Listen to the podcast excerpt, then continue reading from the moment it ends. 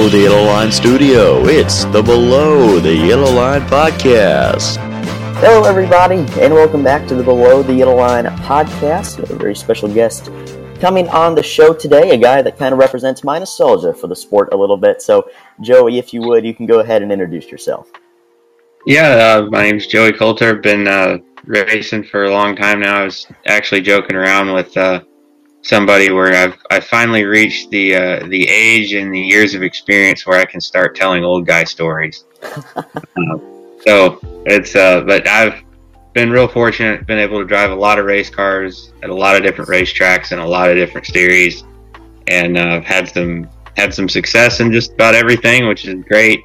And uh, it's been a it's been an awesome uh, awesome career so far yeah, you've been able to race all over. You've been able to race so many different disciplines, um, and that's really cool. To you know, your skill is kind of has kind of translated over. Um, where I know you from most, though, and this is because I was kind of getting into the sport right as you were kind of you know in the thick of it in your kind of NASCAR prime. Uh, you were a championship favorite in the Truck Series, and from the early 2010s about to 2014. Um, I remember watching you. I think with RCR, I think it was the year that you nearly mm-hmm. won the championship. Yeah um, in yep. 2012. So take me through it. You know, as someone who uh, has never been a part of a NASCAR championship battle and never will be, was there a lot of pressure or was there no pressure? I mean, what what was that like each and every week stepping into the truck? Uh, so the interesting part was, um, and I'll I'll back it up to the year before that too, um, because it was two very similar uh, battles, I would say, but just two completely different trophies. Um, so the first year, you know, 2011 was my rookie season in the Truck Series, and uh, there was I don't want to say pressure, but there was a trend going right. So Austin Dillon, my teammate in 2011, he was rookie of the year in 2010. Um, so right off the bat, it was all right, Joey. Your your your goal is to gain experience, gain respect. Um, you know, get the performance up where it needs to be. But the the main goal is to be the 2011 Rookie of the Year and keep that trend going for RCR. And uh, so I was like, all right, cool, let's let's go for it. And um, that was one of the I don't don't know if it still stands or people still see it that way, but that was one of the toughest rookie classes in NASCAR for a long time. Um, and it was a tough battle. Like there was, uh, I think, five of us going into Homestead that had a a shot at it. I think there was three or four of us in that class that that really did have a shot at winning it. Um, and then it came down to a couple of us right there at the end, and then um, we got the rookie battle one in 2011, which was really cool. And uh, then basically going into 2012, that was the same group I was racing for the championship with. Um, so it was uh, it was really neat because you had you had a lot of very talented drivers with all about the same level of experience at that level. Um, so we'd all driven thousands of laps, um, but never on that stage. Uh, so that was really cool. A lot of fun. Um, going into 2012, um, we obviously felt like because of our momentum from 2011, we had a legitimate shot at winning a championship. Um, between the equipment, the people at RCR, like it was it was all there. Austin won it in 2011. So again, it was like, all right, let's keep this trend trend going. And uh, to start off 2012, we kind of got behind. Like we had good, strong runs, but it took us all the way until August to to get our first win, um, which was tough. Um, but from that point on, we were the underdog, right? Like we didn't have the points, we didn't quite have all of that buildup. Um, but from August, so basically from the week that we won Pocono to Homestead that year, we scored more points than anybody in NASCAR, period, across all the series. So we came on super, super strong. I think the last 10 races, I had nine, nine or 10 top fives in the last 10 races. Like it was, it was a huge streak. It was so great. Um, and honestly, like I never, we never point strays. We never felt like we had a shot at the championship because we just felt like we had to have that come from behind attitude. We had to pass trucks. We had to win another race. We had to, you know, keep nailing those top threes. And, uh, and we got close. We were so close. Um, I think it was like 13 points or something. And then, um, I remember it was a few years later, I think maybe 2015 when or 2014, whenever they started doing the chase format in in all three series. Um, somebody tagged me in a tweet, and they were like, if if this point system, they went back like five years or something, and like if this point system had been implemented Yeah. back then, we would have won the championship by almost 100 points. Yeah. Um, because of that run, but um, it was definitely a cool year. Um, I tell I do a lot of driver coaching now and and consulting and mentoring, and I tell all those guys like, you know, I look back at those years in the truck series, and 2012, I had everything I needed to be the most successful in my career, but I didn't know how to use. I didn't understand how to use all that stuff. You know, it wasn't till 2014 you know, which ended up being my last year in the truck series, that I actually I knew how to use tools. I knew how to use the people and work with the people better. I, I got myself way better, um, and that's that's the big thing I preach to the to the younger guys I work with now. Is like, look, learn all this stuff now while it's easy. Don't try to learn it when it's hard because it's hard and it takes up all your time and, and trying to pick up a skill that's that important in a high pressure situation when it means a lot is is really really hard to do. Absolutely, it's, great that you know there are people like you that have been in those you know high pressure, high leverage situations that are helping out kind of the youth of our sport um, to be better equipped for the future, um, and that's just that's great uh, for me as a fan to see. So 2012, we were just talking about how you know that year was a, a great year for you. I mean, you were so consistent. You know, you scored the most points in, in all the national series uh, towards the end of the stretch. But you talked about your struggles at the beginning of the year, kind of how it took you a little bit to find your footing. Uh, this necessarily isn't on you, but the one thing that you know I remember about that season, it's probably second on the list behind that Pocono win, just because you were so excited to get that win. But Daytona, I mean, I'm sure you've had that brought up a lot. Uh, you know, it, it's a crash that you know I've seen a million times. It's a crash that you've probably replayed in your mind a million times. You know, if you remember it, but just kind of take us through. You know, what you remember about that wreck, that moment in time, and and just kind of your your thoughts on it. Uh, so I mean, it was um, it, the whole race in general was actually uh, probably one of the best super speedway races I'd ever put together. Um, I uh, I used to joke around. Um, I used to talk with Ryan Newman a little bit, um, and I used to joke around that I thought I was the worst super speedway racer than he was. Um, he he has awful luck. You know, like he he's he has awful luck. I don't think he's a big fan of him, but I feel like if I would have kept racing, I think I could have done worse than him um, when it came to super speedways. But um, that race in particular, uh, we had a super fast truck. Um, I was really, really happy with everything. I could push really well. That was the that was the first year that we did the tandem drafting, um, which was absolutely insane. Uh, but I liked it. Like I just I ate it up. And so we had a really good push truck, and I figured that out, and I just started pushing people, and we got up into the the top four there. Um, that last restart, I was behind uh, Todd Bodine, and Todd and I got along really well. He was him and Ron Hornaday were both sort of my mentors in 2011. Um, so I knew there was a lot of trust between Todd and I. So, uh, you know, I got the word from his spotter through my spotter to, to push like hell. And uh, I, I didn't get the restart that I wanted, um, but it kind of worked out because by the time I did get reconnected with Todd, everybody else had already kind of lost their momentum.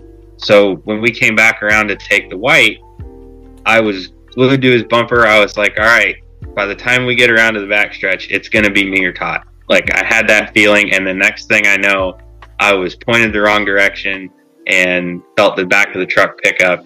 And at that point, I just grabbed the bottom of the steering wheel, put both feet on the brake pedal for some reason, and uh, and just held on. And it was literally just you know sky ground, sky ground, sky ground, and then I landed. Um, I was so ha- I remember being I was so happy I landed on my wheels and not upside down. Yeah. Uh, but uh, it was wild. I mean, it, and it just it really it tore our truck up. It messed Ron Hornaday's truck up really bad. Um, and uh, you know, thankfully everybody was okay. We all got out, walked away. Um, definitely more exciting than I wanted it to be. Um, but I, uh, I, I hurried up. You know, when I got out of the infield care center, I hurried up, got back to the motorhome, and uh, found some ibuprofen and uh, turned on Sports Center, and I made Sports Center that night. So I was tickled to death about that. Um, you know, the, the sayings "go big or go home." So we uh, we at least went big.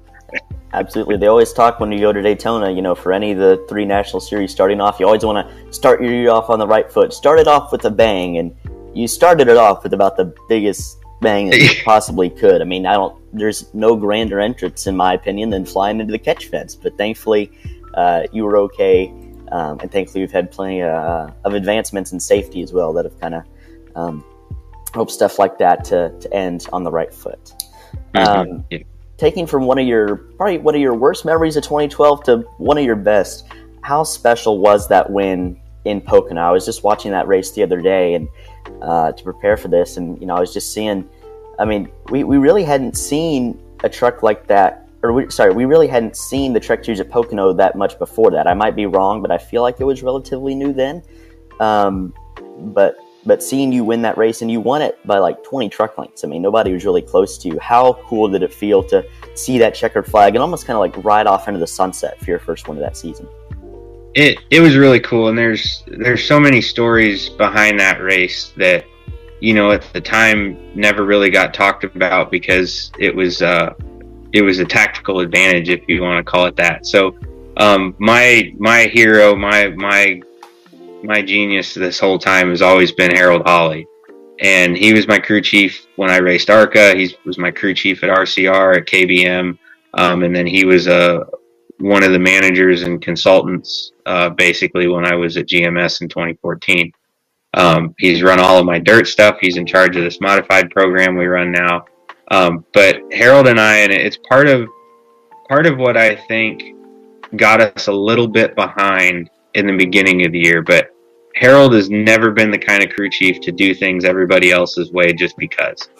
he's he's an innovator. If anybody does their homework on Harold Holly, there are are pages and pages of rule books that have been written because of him. and and that's that's what's special about Harold is it's never you know, he's never blatantly cheating, right? He's just finding new ways. Exactly. Creating new rules. Yeah, and sometimes it it it comes out as a new rule, but uh, so what what we did at Pocono basically is you know we had these we had ride height rules and, and deck height rules, right? So at most of the intermediate racetracks and the short tracks, you were you were minimized in your front height and maximized in your rear height to get all the most downforce you could.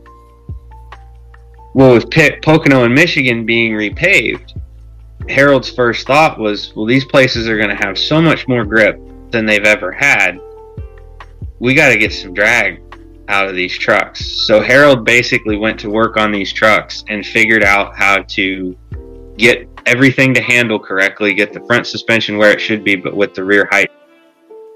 Right, so almost like we would run at a super speedway, right? You tail down as far as you can. right, so it was all within the rules. It was just, it took a lot of work in the front ends to make everything line up because when you're dropping the back, that much, it changes all kinds of things, right? Not to get overcomplicated, but it was a lot of work. Harold figured it out, and we said, all right, we're going to do it at Pocono. And uh, it was a big meeting, big conversation because if it didn't work, it was going to be an awful weekend, right? And we, we were kind of prepared for that. So we kept working on it in practice. Um, at one point, we talked about just abandoning, like, just changing our, our package, going back to our normal deal um, but I was like, no, let's stick with it. We got to stick with it. Harold still felt like he could fix it. Um, and we just kept tuning on the truck during the race. And once we got out into clean air, it it dominated. Like um, we cleared traffic there on that last restart, and I was able to just to just go as hard as I had gone the entire race. And uh, and that changed to me.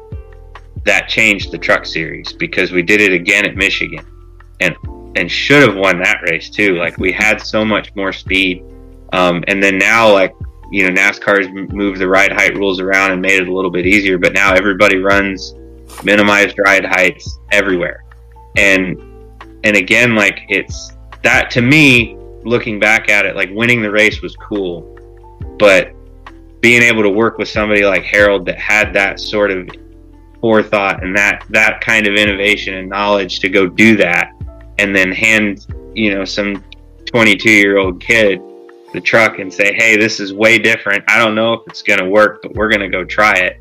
Um, and then it worked.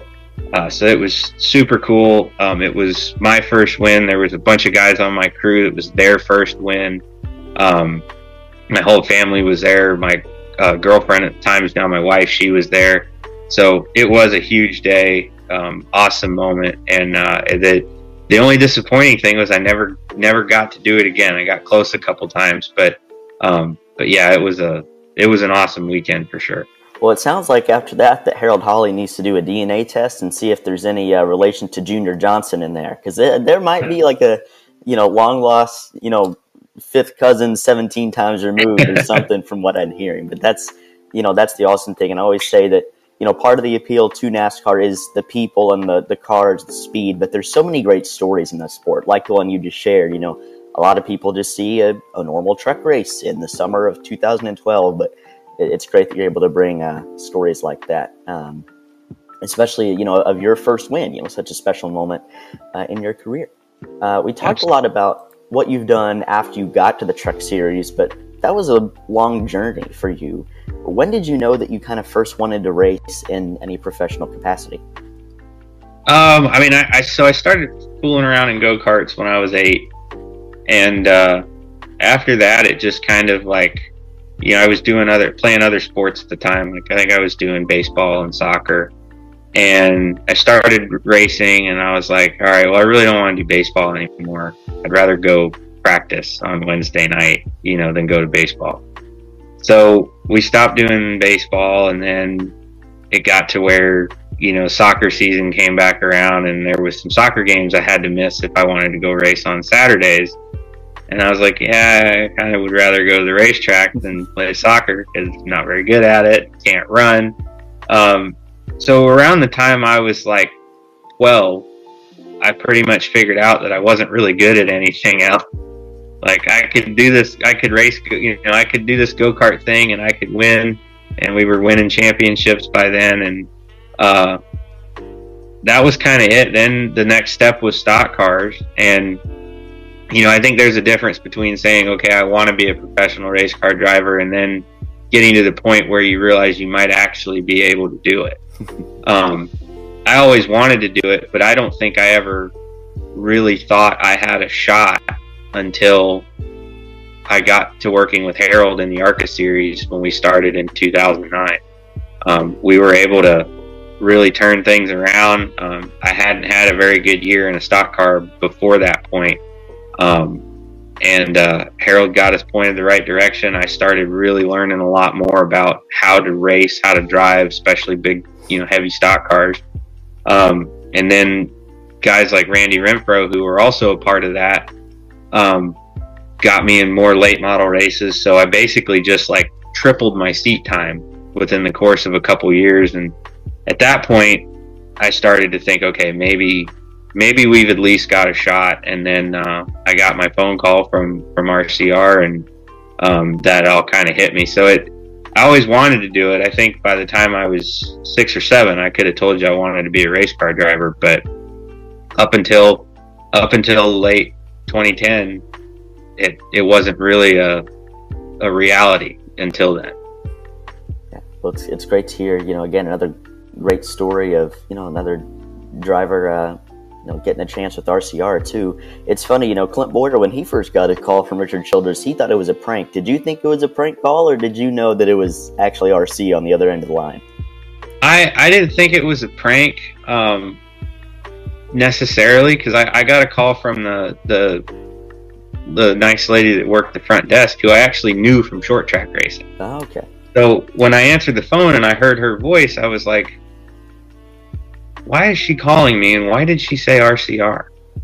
And and uh, you know, so she's like, you know, we'd like to try to set up a meeting for you to come up here and talk to Richard about you know your plans for next year. And uh, I, I just I couldn't believe it. I was like, well, you, you just tell me when you want me there and I'll be there. Um, and, uh, so we, we set up a meeting and, uh, I called my dad and he's like, yeah, I just got an email. He's like, they called you? I'm like, yeah, I just hung up. Like, we got to go. So we, uh, I was at, going to UNC Charlotte at the time. Um, my parents said, uh, we're just starting to move to North Carolina. So we, we hurried up and went up there and sat down, talked it out. And uh, a couple weeks later, I was getting fitted for a fire suit. That's awesome. That's incredible. One phone call, you know, can really, especially in sports and in NASCAR, can really change somebody's life and change somebody's career. Um, that's great. Well, Joey, I think that's all the questions I had for you. So thank you for coming on the show and, and I mean, taking us through a full season of your career and, kind of your life uh, leading up to that, telling us some great stories uh, about your crew chief. Um, thank you so much for coming on the show, and, and we, we really appreciate it. Yeah, man. Thanks for having me anytime. Absolutely.